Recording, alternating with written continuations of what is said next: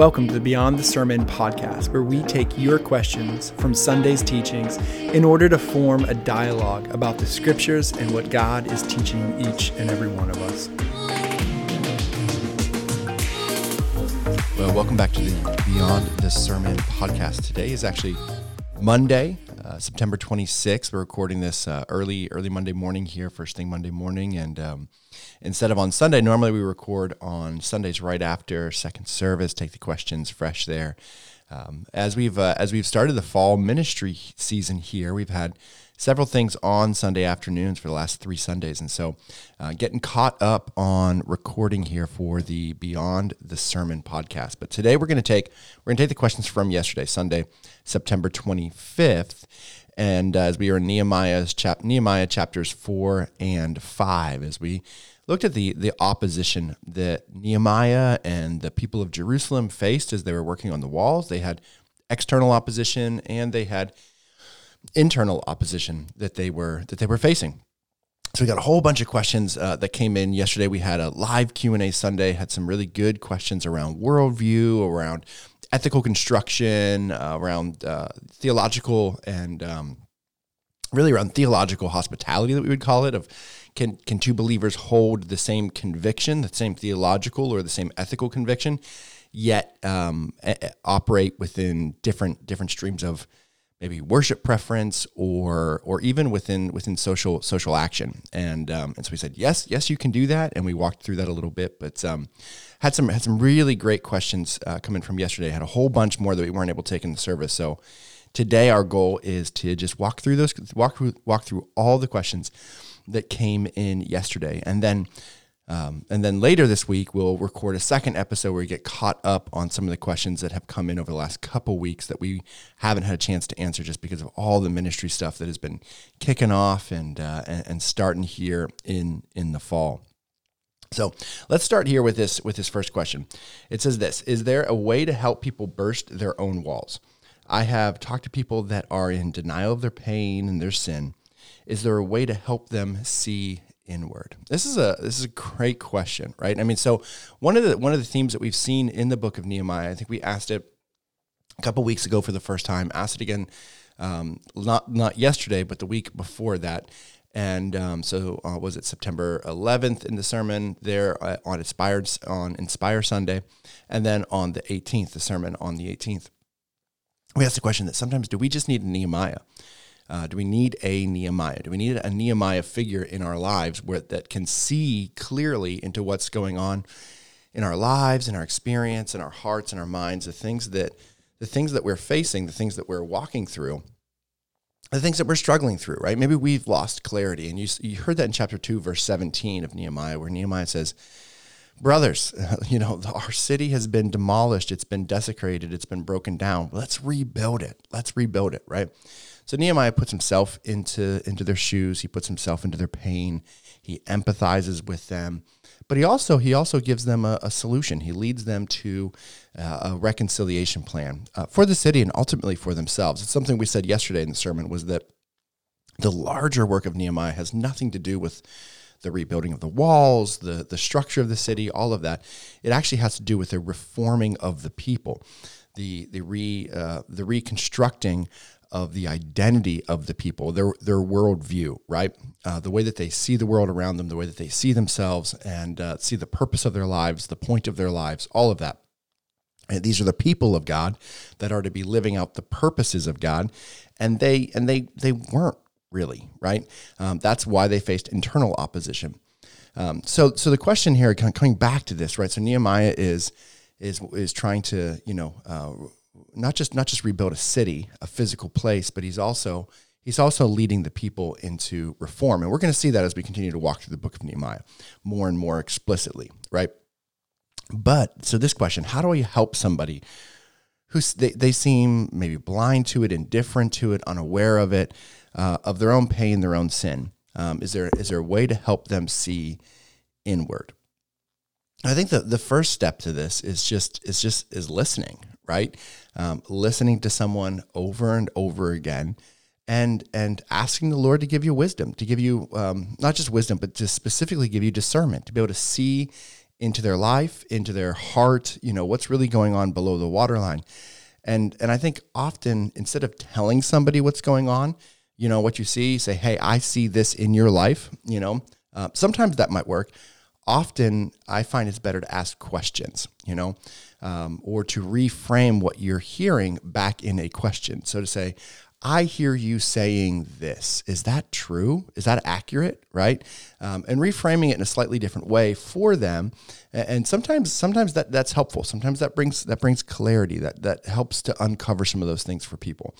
Um, but I think it's it's in that context of relationship, and it's in that context of relational trust that you can begin to ask those harder questions and even make those harder statements. You know, like, hey, we've we've been talking about this for two months now, you know, and um, not why is it not changing? You know, why do you keep doing this?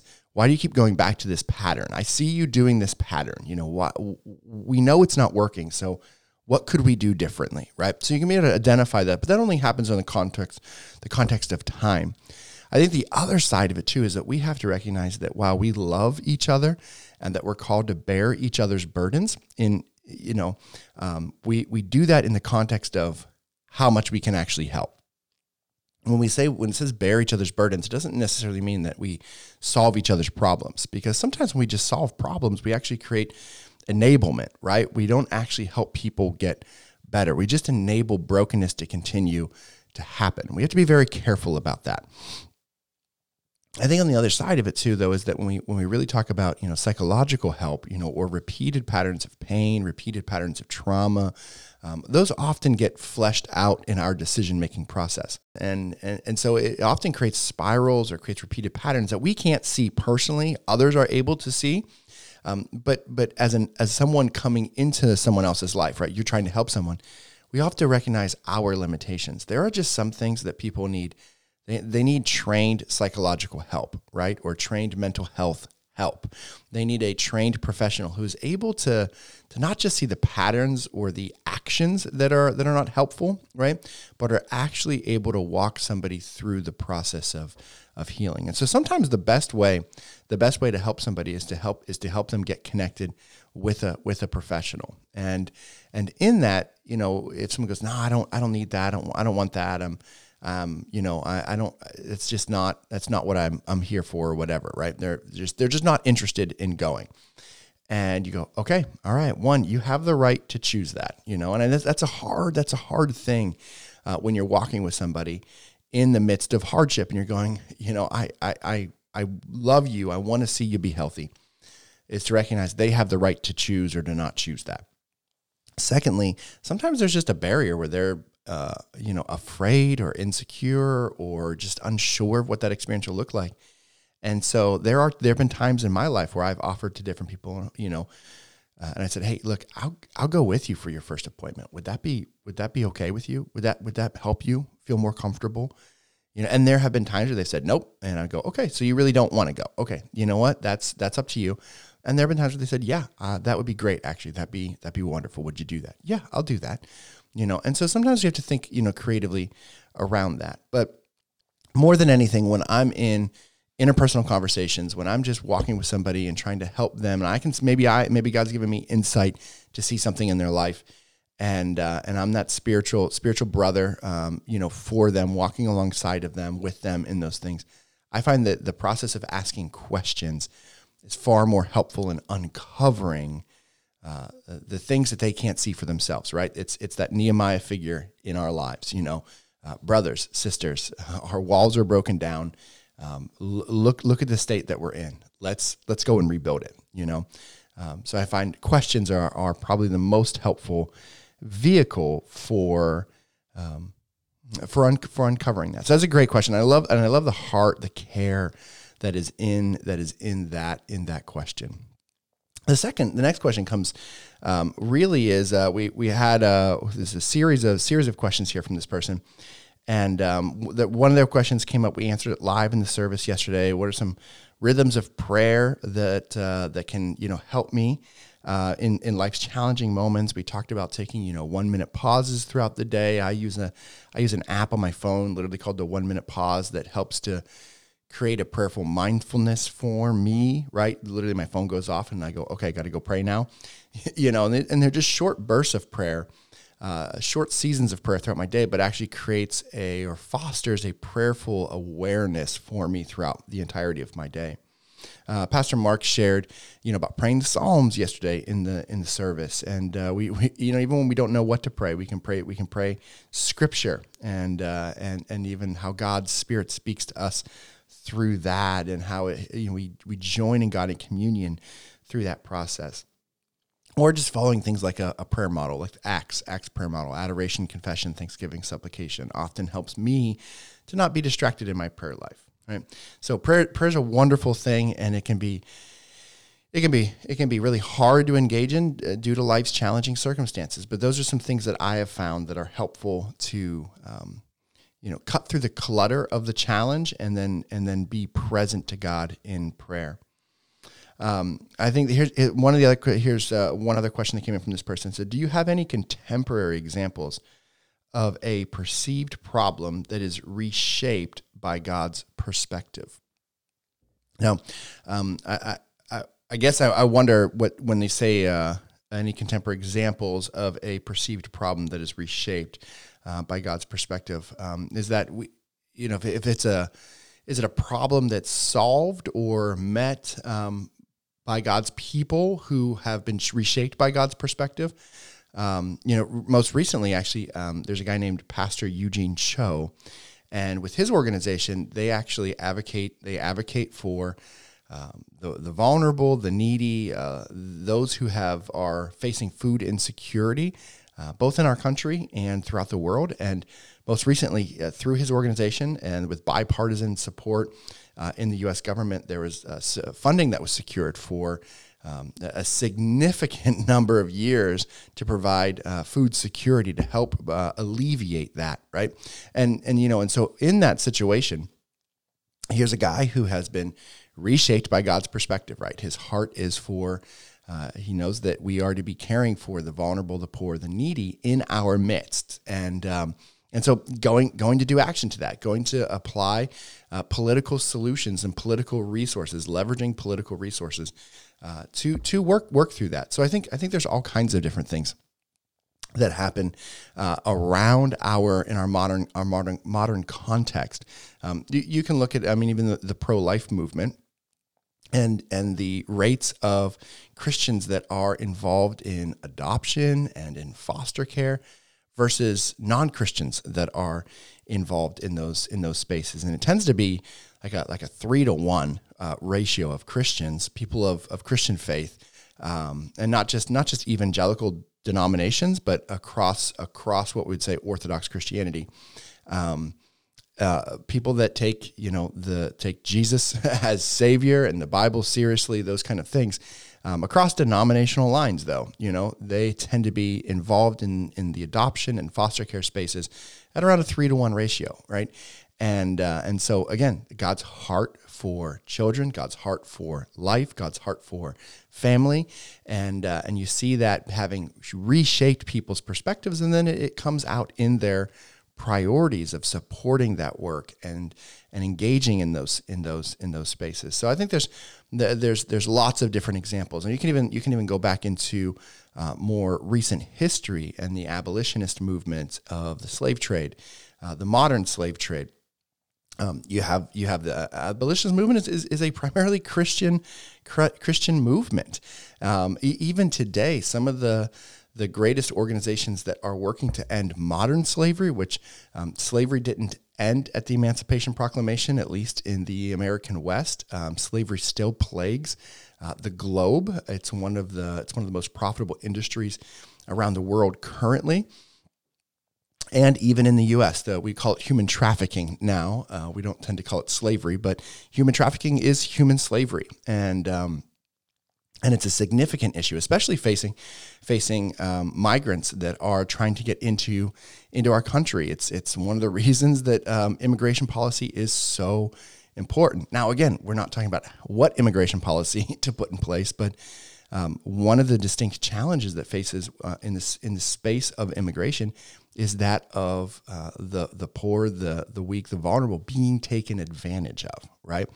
And so, different Christians see it in different ways of how to apply sovereign policy into that. We're not we're not trying to dive into that here on this podcast, but within that space of anti-human trafficking, um, some of the largest, most significant uh, organizations are Christian. You've got A21 that is working in that space, uh, IJM, International Justice Mission, that is working in that space, and they're doing significant work. Again, these are people that have been re- reshaped by God's perspective that are then working for uh, the good in, good in this world, right? So there's there's lots of lots of different examples there of, of that. I hope I hope that is answering that question uh, accurately. Another question comes in uh, from this person says, "What habits or disciplines can help us reshape our worldview?" Now, that's a great question. Um, you know, as we said yesterday, how do we build a worldview? Well, we have to start with an authority. Uh, and, and a worldview answers the essential questions of life. It answers the questions of like what is what is really real. You know, what is the nature of reality? What is the nature of human being uh, or be of a human being. Uh, what happens after death? Is this life all that there is, right? Yeah, so, you know, when you think of it as a distinctly Christian worldview, what is our authority? Well, our ultimate authority is going to be the, the, the, the Word of God. Why? Because we believe that it was revealed by God. It's special revelation for our good that we would know God and walk with God, right? And so, um, so when you think about it, every worldview needs a source, a foundational source of authority. And for the Christian, um, the foundational source of authority has to be the scriptures, right? And so, so it, we, we talk about well, what's a what's a discipline or a habit uh, that helps to reshape our worldview? I think you know the first discipline that we need to cultivate is that of of regular Bible reading, learning to read the scriptures, learning to chew on the scriptures. You know, in the in Acts chapter 17, we, we met the Bereans as we walked through the book of Acts last year. And what did the Bereans do? They, they were met by Paul. They were Paul taught them that he, you know, he shared with them the gospel. They were this God-fearing group that had studied the Old Testament scriptures because in Acts that's all that they had. They didn't have the New Testament yet. The New Testament was being written during that early church age.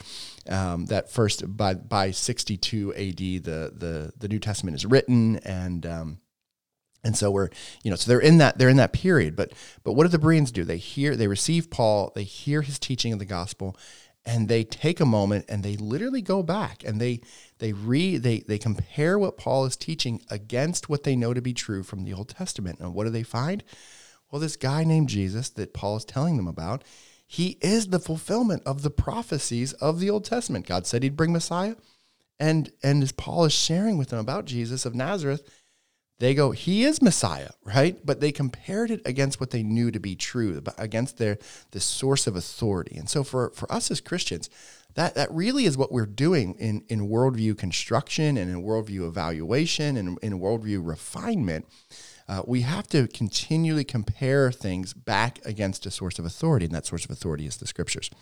Um, so, uh, habit, uh, an essential habit to worldview construction is is just regular Bible reading, learning to read the scriptures. David David Helm, if you're looking for a, a book on how to read the Bible, David Helm has a book called One to One Bible Reading. It's a great book on how to how to have a uh, how to literally do one on one. You know, you and another person reading the Bible together, right? Ironing, sharpening iron, kind of kind of work there another another great book of learning how to read the Bible is um, a book called How to Read the Bible for All It's Worth.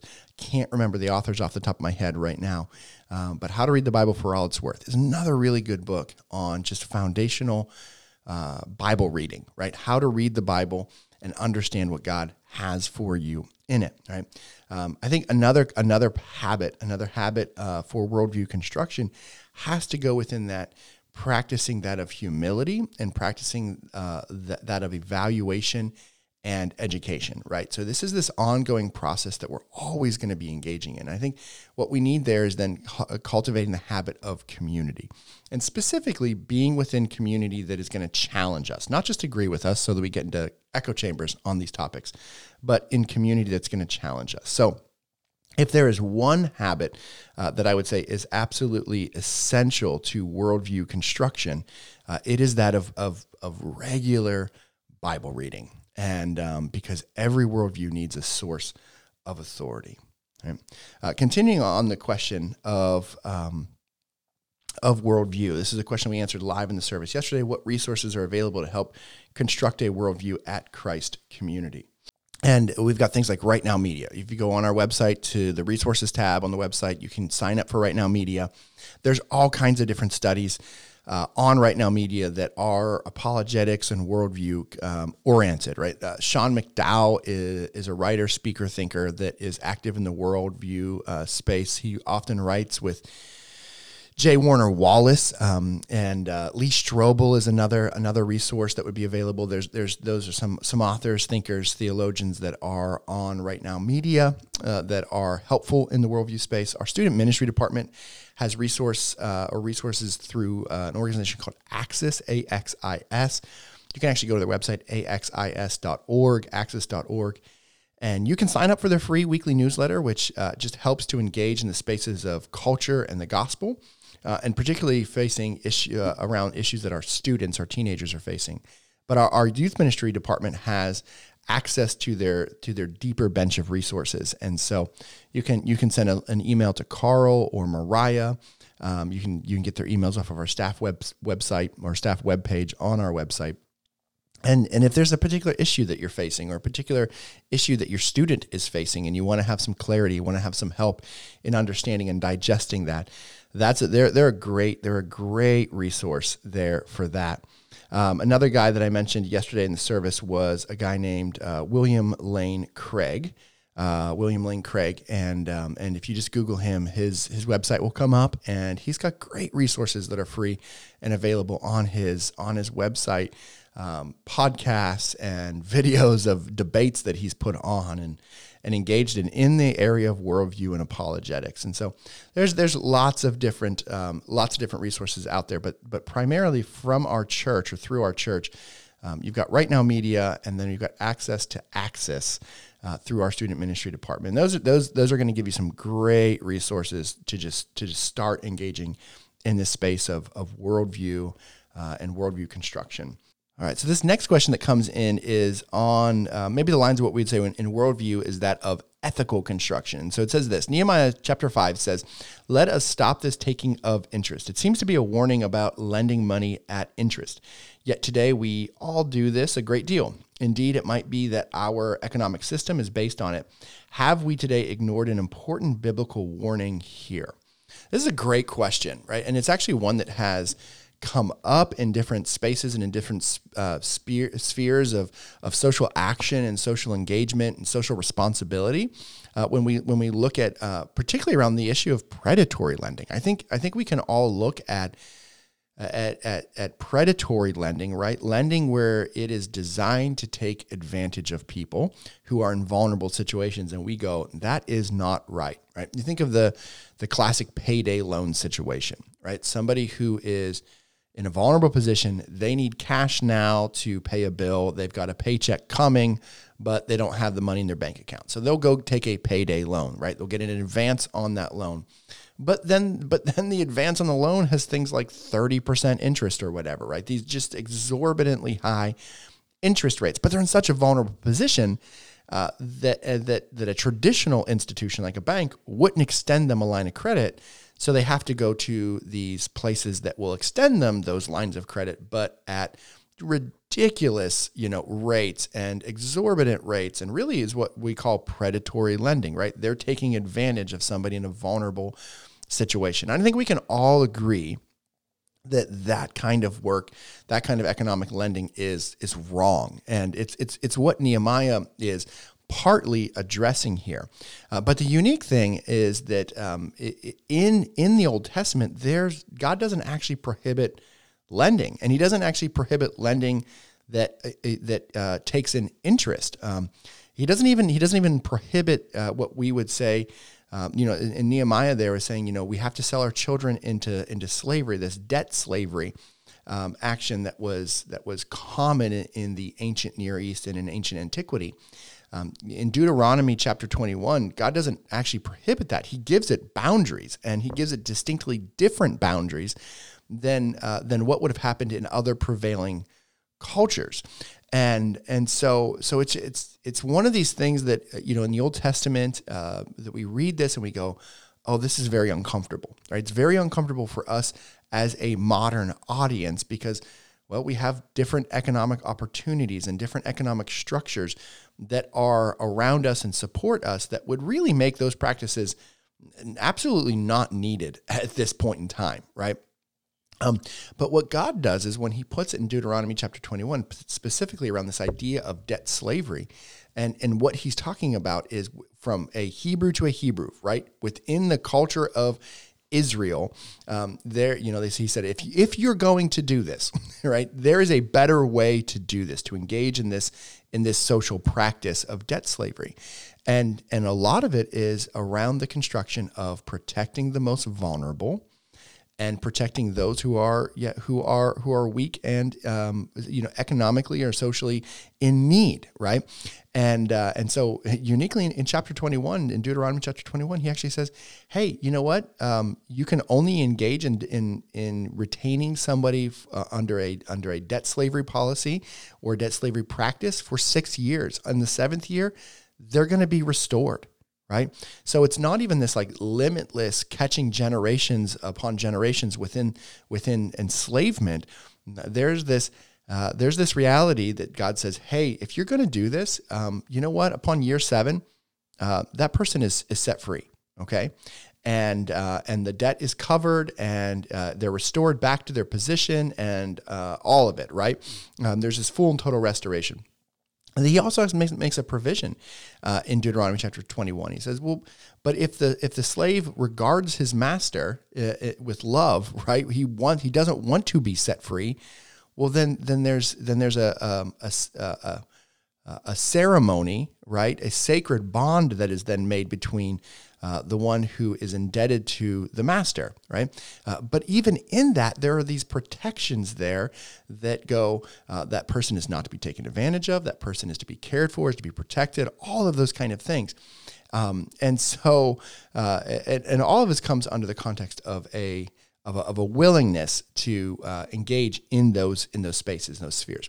Now, all of this I have to acknowledge, right? We have to acknowledge it's very uncomfortable for us uh, to to have this conversation, right? Part of it is because of our the history of our country and how uh, we, as a, as a United States um, in the West, engaged in practices of slavery, which were very different than what um, than what were practiced in the Old Testament, in part, and especially exceptionally different than what God said. If you're going to do this, this isn't the ideal, this isn't the best, this isn't a God, you know, this isn't a prescription of how life should be. But if you're going to engage in this in, this practice, this is how you do it in a way that retains dignity for those, uh, dignity and and and protection for those that are vulnerable, right? And so so that's uh, that's that's a really interesting, um, th- you know, just a, a, very a very a very multi-layered conversation within the Old Testament uh, uh, of that practice. And so we see Nehemiah. He goes, "Hey, we're going to stop collecting interest." Does he? Is that a prescription for all time? Well, no, it's not. It's a prescription for this situation um, because what they're doing is that they're actually they're actually they're extorting one another. They're manipulating one another. They're engaging in predatory lending practices uh, within each other. Right within the house of Israel, the people of God are acting are acting like those the cultures uh, that that had taken them into captivity and not as the people of God. Uniquely as well um, what we also see in Nehemiah chapter 5 is that not only were they selling their children into slavery to cover their debts, but they were actually selling their daughters uh, and their sons to foreigners, right? Um, out of the house of God, out of the people of God. And in Deuteronomy chapter 21, God explicitly prohibits that. Why? Because if you're going to engage in this debt slavery practice, he said you're only going to do it within the people of God, within the house of God. Why? Because those people are going to have God's values, or they should have God's values, and and so they should then practice these uh, these practices of uh, re- literally redemption. It was literally called redeeming, and and so God puts these these policies of redemption into this practice, not because I, I not because God doesn't can you know say, hey, this is the best way to live, but because he said, if you're going to do this, there are going to be practices of redemption that are going to look distinctly different and practices of treatment that are going to look distinctly different than the prevailing culture around you to show that there is a better way to live. There's a better way to care for those that are um, economically vulnerable, right? The problem again in Nehemiah here is that uh, that that the people in Jerusalem were actually violating and ignoring those policies and practices of redemption. So Nehemiah comes in and he said, "Hey, we you've you've you've blown it. You've ignored God's commands." Um, I get it. You know what? The famine is real. The struggle is real. The problems are real. You're trying to just make ends meet. I get it. We we need a com- we need a, we need to completely um, revamp the system here, and uh, we need to get back to what God has for us. And so, so uh, are we ignoring a biblical warning that we shouldn't lend uh, with interest? Um, no, because there's actually there's actually instructions throughout the scriptures about how to go about lending practices with interest, right? Um, but what the scriptures continue, I think, to teach clearly uh, is that we need to be aware of our practices that are putting the most vulnerable in in more difficult positions, right? And so, um, so what we see in Nehemiah five clearly is the practice of predatory lending, and Nehemiah says no more to that, right? But Nehemiah says no more to that because God has already said no more to predatory lending. Like those things should not happen, right? So I think we can all agree uh, to say, yep, um, predatory lending, absolutely not. Uh, regular lending, you know what? We can have a conversation around maybe what are the best policies or practices uh, for a country or for society in those spaces and those spheres, and we're gonna we're gonna have different opinions on that kind of thing. Uh, but what the scriptures are clear about here ethically is that uh, we need to be very careful to not take advantage of those that are in a vulnerable situation economically. Um, so love love that question, right? Again, it's, it's this rubber meets the road. You know, how does how do my how do my how do the scriptures inform my worldview? How do my how does my worldview then inform my life and my actions? Um, next next question comes in and says, what is the difference between following our passions and pursuing our God given talents? Right. So often we talk about disordered desires or passions of the flesh and um, and you know we contrast it sometimes to yeah to what, how God has given us talents, unique talents and abilities to then go and live out. I, I think I think the, the, the main line here between a pursuing a a passion, a passion of the flesh, um, and a talent is is who is who is the object of glorification? Is it for my glory or is it for God's glory? If I'm living out my talents, and we can even maybe again we could uh, modernly substitute the word passion in there, right? I've got a passion for, let's say, cycling, and God has given me the ability uh, to go and be successful at cycling, right? Um, who was the, I can't remember who the, the, the classic runner um, was who said, you know, I feel, I feel God when I run, right? I feel the presence of God when I run. Um, there's a there's a talent, there's a passion there, um, but it's about God's glory, right? And I think that's that's always a line that we need to we need to walk through here and try to figure out of who is who is the object of the glory. Is it me? Uh, or is it God? And, and no matter what we're doing, if it's if it's if we are if we are making ourselves the object of the glory, then then we need to have a heart check on that uh, because God should always be the object of, of of glory, right? Because He's the one who's wired us. He's the one who's given us that ability, right? Um, and so, uh, or that talent, you know, He's placed that in us, and so we want to give Him praise for that. We want to di- direct that praise back to Him. Um, another another question on worldview said, can two Christians have distinctly different worldviews yet both still have a worldview that is distinctly Christian? What if those worldviews don't seem to align? Uh, just as we talked about here with the with the predatory lending, we talked about this question specifically in the service live yesterday. Um, yes, we can have distinctly Christian worldviews and disagree on solutions, right? Or disagree on policies, um, social policies. Uh, we can say, you know what, I think this is the most advantageous solution uh, to that ethical conviction, um, you know, and, and we can we can disagree on those on those things right? How to get that stuff done, uh, we can disagree on. Now, when we split worldview, we often split into doctrine and theo- doctrinal theo- theological issues and ethical moral issues, right? Um, so we got to be clear about what we're talking about here. So, um, can you have a distinctly Christian worldview and disagree about minor points of theology? Yes, absolutely. Uh, can you have a distinctly Christian worldview and disagree about major points of theology? No, right? You cannot, right? Um, the example we used yesterday baptized babies, baptized believers. Can you disagree on that and still be distinctly Christian? Absolutely, right? The church has disagreed on that and debated that for 2,000 years. Can you disagree on the divinity and nature of Jesus uh, and still be distinctly Christian? Absolutely not. That is a essential that you have to agree upon in order to be a what we'd say Orthodox Christians, and and that's something that the church has agreed upon for all time in all places. It's, it's it is a distinct marker theologically about who we are as a faith group. Um, that the, the the humanity and that Jesus is fully God and fully man. That he is um, that he's the author and creator of all things. He existed before all things, right? Um, as Paul says in in Colossians, as John says in chapter one. Uh, it's one of the very first questions that's landed at the Council of Nicaea and in 325. Um, you know, so so there are certain things, certain doctrinal things that you go, nope, you cannot vary on those things and still be distinctly Christian. There are lots of secondary and tertiary, second and third things that we go, yeah, there's room for liberty and charity in, that, right? Um, when it comes to moral or ethical things, we said it this way, right? We can have the same moral conviction. you know, um, murder is murder. Um, how to punish murderers, though, right? That's a that can, that that there's room for debate in that.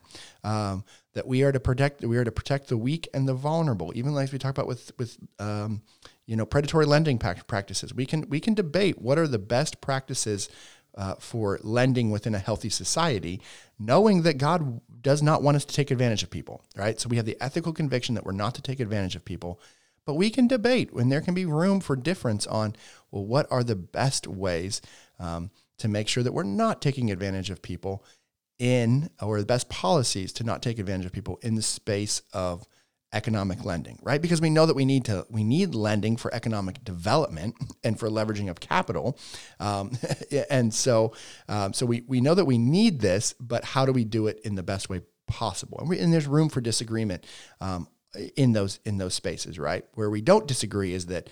You, you, go, well, I don't think God really doesn't want us to take advantage of people. I think He's okay if we do take advantage of people. Well, no, no, that's we violated now an ethical uh, conviction of the scriptures, right? Um, so yeah, so I think it's and this is this is difficult work. This is difficult work because so often sometimes we say things or we use the same words but you, with different dictionaries, and so we have to understand: are we saying the same things, and um, are we saying the same things? Are we defining them the same way? And uh, and it's just sometimes you know when you're in those conversations, they're uncomfortable, they're difficult because you're bringing different perspectives to it. But we have to operate in charity and and really giving each other the benefit of the doubt until proven otherwise um, in that in that space of of uh, interacting with one another, you know, and, and particularly in with the the prevailing culture around us, this question comes up and said, you know, how do we identify the difference between Christian opposition and jerk opposition? This is a great question. It was a question we raised in the sermon yesterday. Is it is it my theology that's making me face opposition, or is it my methodology, right? And um, and and so um, you know, this is actually a question we wrestled with at my, at my Connect group uh, on Sunday night. You know, we talked about this. How do we do this? How do we engage in spaces um, with that is we're both polite, but we're also not, you know, accommodating, you know, or um, and, and, even accommodating is not not necessarily a great word. Um, but we are enabling disorder desires. We're enabling sinful things, right? We're enabling the things that God said, hey, this isn't good. We don't want to walk in that way. But I, I think more than anything, when we talk about, you know, um, is it my theology or my methodology? Is it because I'm holding to Christian conviction, or is it because I've been kind of a jerk? Right? I think we have to we have to ask the question of uh, did that rub them the wrong way because I presented a um, you know a, a, perspective that doesn't agree with them, or is it because I the way that I spoke to them right? Um, my voice was raised. I was impatient. I talked over them. My body language communicated that I did not care for them, right? Um, or I engaged in a way that I knew would be antagonistic to them, you know, to to this audience.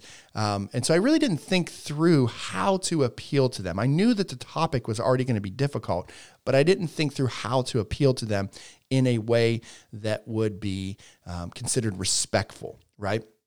And that this isn't talking about the the no win situations that we can get caught in. This is talking about the everyday spheres of of our of our lives and our relationships. And and again, what we've seen in Nehemiah is that he he continues to come back to this sort of strategic awareness, situational awareness, we might call it emotional intelligence of what's going on, right? He makes his appeal to Artaxerxes um, in chapter two.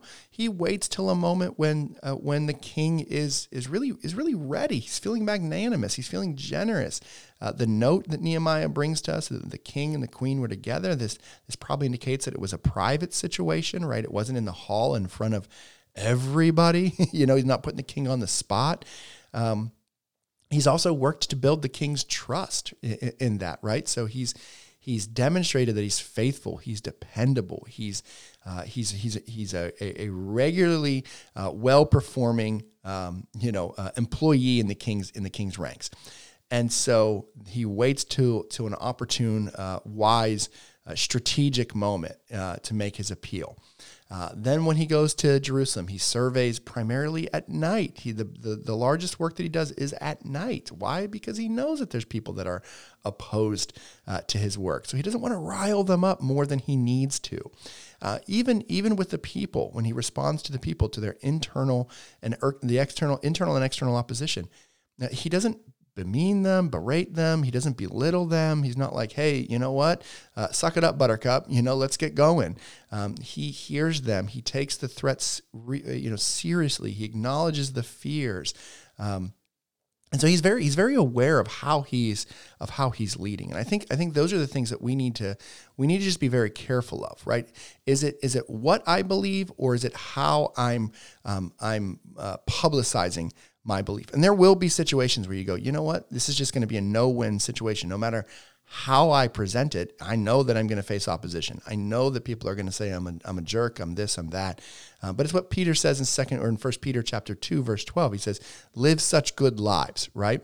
Um, live in such a way that demonstrates that you're respectable, honorable, patient, kind. All of those things, the fruits of the spirit that Paul talks about in Galatians."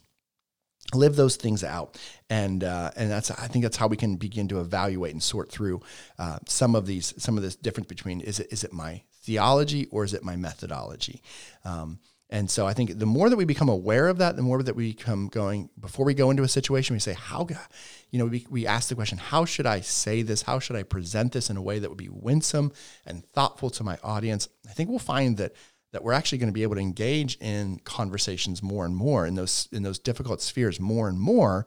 Um, that doesn't mean it's going to be easy, and that doesn't mean that people are going to agree with us. Sometimes we think that uh, what it means to to have good conversation is that we end up in a place of um, unified agreement, and that just is not always the case, right? Um, so I think that's how we have to we have to work through identifying: uh, is it my theology or is it my methodology? Right? Uh, here, our, our last question that came in yesterday comes in this way. It's a, it's a, it's an eschatological question. So a question about maybe the end times or the current age that we're living in in the kingdom of God. It said, if we are sojourners, why do some think we are currently establishing the kingdom of God? Or as sojourners and exiles, do we work to establish the church, uh, looking forward to the kingdom? Like when Jesus prays, "Your kingdom come, Your will be done." Is he praying uh, that the kingdom uh, will appear soon? All right, this is a great question. Um, and so I'm, I'm assuming here as I read the question um, that it's coming asking about the, what would be termed as the amillennial eschatological position. That is uh, a position of the end times that believes that we are in the millennial reign of Christ now. And the church age is the millennial reign of Christ. We're building the kingdom now. Um, right? And for my amillennial friends, that's just a, a really short recap of the position. So, um, you know, let, don't don't uh, don't don't at me here of uh, right of the the particular nuances of the amillennial position. Um, I, I, would say, you know, for for me, um, uh, my convictions, my understanding, my reading of Scripture. Um, historically, the free church has said, you know, uh, held a premillennial uh, eschatological position, and that there will be a millennial reign of Christ. I tend to be in that camp um, uh, just from the reading of Revelation and Revelation chapter 20, particularly. Um, you know, and so so I think there there's some yeah some unique conversations we can have around how we interpret that unique passage.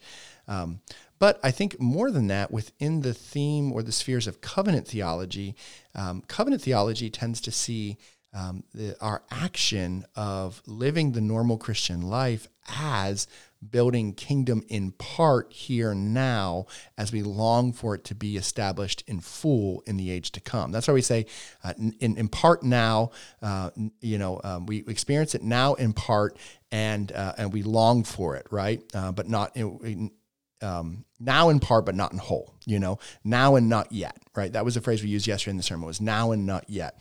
Um, and so that's why we say it that way. Is that uh, I think you know, yes, we are experiencing it in part, but we know that what is clear in scriptures from the scriptures is that in the age to come, we will experience something now in part, but we will experience it ultimately in full in the age to come. And so.